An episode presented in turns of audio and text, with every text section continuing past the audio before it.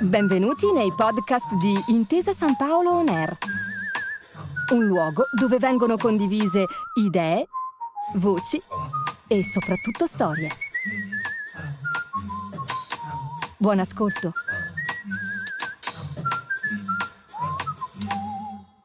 Buongiorno e benvenuti in questa nuova puntata di Un set chiamato Italia, il podcast di Intesa San Paolo On Air che vi accompagna alla scoperta dei luoghi più belli d'Italia, attraverso lo sguardo del cinema e della serialità televisiva.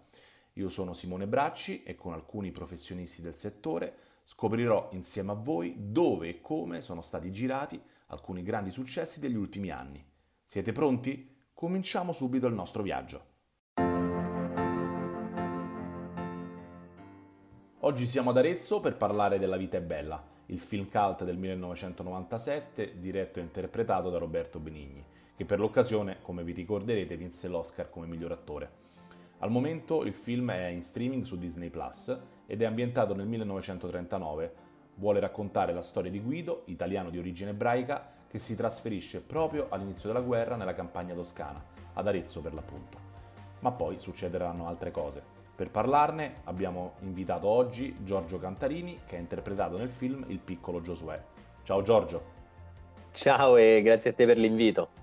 Allora, stiamo ripercorrendo un po' in questa nostra roadmap virtuale eh, i luoghi iconici del cinema italiano che hanno raccontato così bene il nostro paese in lungo e largo e oggi arriviamo in centro Italia, in Toscana, eh, facendo un salto di poco più di vent'anni ormai e andiamo a parlare un po' di un film nell'immaginario del cinema italiano tra i più famosi di sempre, che è La vita è bella, e uh-huh. dove tu appunto eri, eh, avevi un ruolo fondamentale, diciamo che possiamo chiamarlo così, giusto?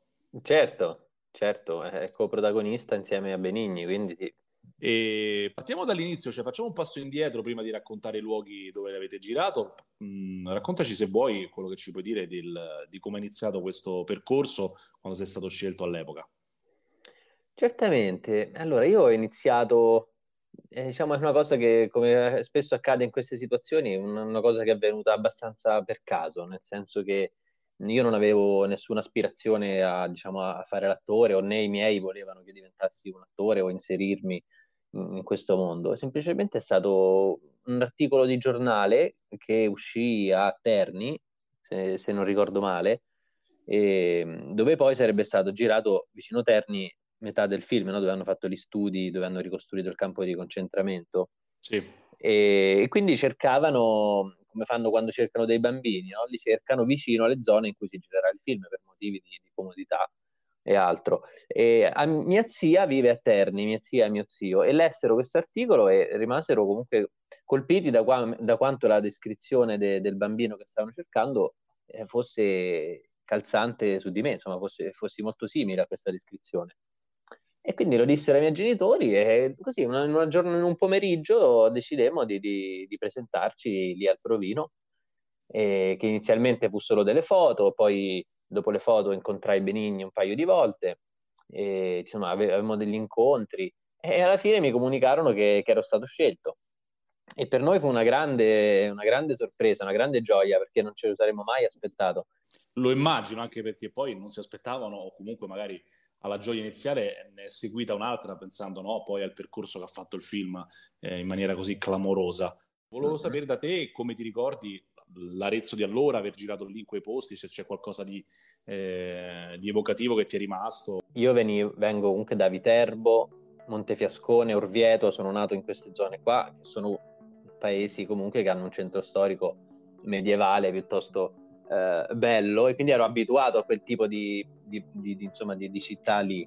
Però Arezzo, devo dire, anche agli occhi di un bambino, specialmente la piazza, che ora non, non ricordo il nome, è la piazza quella centrale dove passiamo anche in bicicletta con Benigni e Labraschi, eh, era veramente un mozzafiato perché veramente un qualcosa di, di unico, penso tra le città più belle della Toscana sicuramente. Eh, ma io non mi rendevo tanto conto al tempo quanto poi invece dopo, quando ci sono ritornato. E tornandoci, ho visto con, con, grande piacere quanto la città di Arezzo giustamente è comunque rimasta eh, attaccata al film e tuttora il, le location del film sono, sono segnalate e se ne parla, sono dei cartelloni e quindi vedere le mie foto in giro per la città, le descrizioni delle scene, le, insomma, le foto del set, è stato, è stato bello per me. E tornare anche, non so, dove, dove avevano allestito la, la, la, la libreria di, di, Guido, cioè il personaggio di, di, Benigni nel film, la libreria dove lavoravamo, dove stavo anch'io, che facevo compagnia a, al papà. Eh, insomma, è stato bello tornare lì perché io quelle cose, no, quei, tipo la libreria, l'ho vissuta come una libreria scenografata, quella era una libreria che era stata, era stata costruita per il film appunto e è stato abbastanza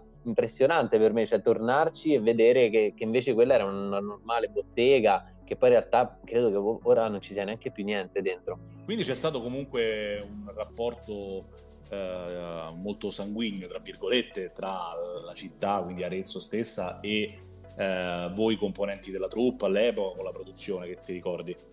Sì, assolutamente. Mi ricordo eh, anche sempre quest'ultima volta che sono andato, sono passato al, al caffè dove a un certo punto passano davanti una, i soldati e io e, e, e Guido e passiamo con la, bici, con la bicicletta a piedi ed è il bar dove io mi fermo e leggo il cartello vietato l'ingresso agli ebrei e ai cani. E, ehm, e sono andato con il giornalista, ci siamo fermati lì a prendere un, un drink e il proprietario mi ha riconosciuto, perché chiaramente ha le mie foto lì tutti i giorni. Beh, sì, chiaro, chiaro. Sono, sono passati più di vent'anni, ma insomma gli occhi, la faccia si riconosce ancora, grazie al cielo. E, e lui se mi ha riconosciuto ed è stato contentissimo, mi ha fatto vedere, mi ha fatto fare il tour del tutto il bar dentro che è pieno di foto. E, ehm, e quindi sì, è una cosa che è rimasta lì, c'era il rapporto, perché comunque quando sai giri un film nella stessa location per diversi giorni e poi succede che comunque vai sempre negli stessi posti, no? vai in quel bar lì, la, la sera, per forza, certo. quel ristorante lì, quindi per forza si crea eh, un po' un, un, legame tra le persone del posto e le persone della troupe, sicuramente. Qualcosa di indissolubile in questo senso, ho capito. Sì, sì, sì. La città di Arezzo è rimasta legata al film eh, io so che ogni tanto loro propongono l'estate una proiezione della vita è bella, nonostante sai, un film comunque ormai del, 90, del 97-98, ma eh, so che più, insomma, forse ogni anno addirittura loro lo proiettano e ogni anno cercano di invitare qualcuno. Hanno invitato anche me, e, però io non c'ero quella volta che mi invitarono e poi invece ci fu dopo un altro problema, ma per proprio problemi di proiezione per qualche diritto, no? questo beh, cose che non, non, conosco bene. Comunque so che alcune partecipa- persone che hanno partecipato al film poi negli anni sono andate ospiti per raccontare la loro esperienza, dare la loro testimonianza de, di, quei, di, quel periodo di, di girato a, ad Arezzo. Ti ringrazio intanto Giorgio per la tua testimonianza, ci hai fatto tornare indietro nel tempo, ma soprattutto ci hai fatto vivere l'emozione di essere una, un bambino appunto all'interno di un progetto così grande, così importante, eh, usando poi gli occhi dell'immaginazione no? per eh, proiettarci un po' in quelli che erano appunto le strade e i vicoli della, della città di Arezzo. Grazie a te e grazie a tutti gli ascoltatori, alla prossima. Grazie per aver ascoltato i podcast di Intesa San Paolo On Air. Al prossimo episodio.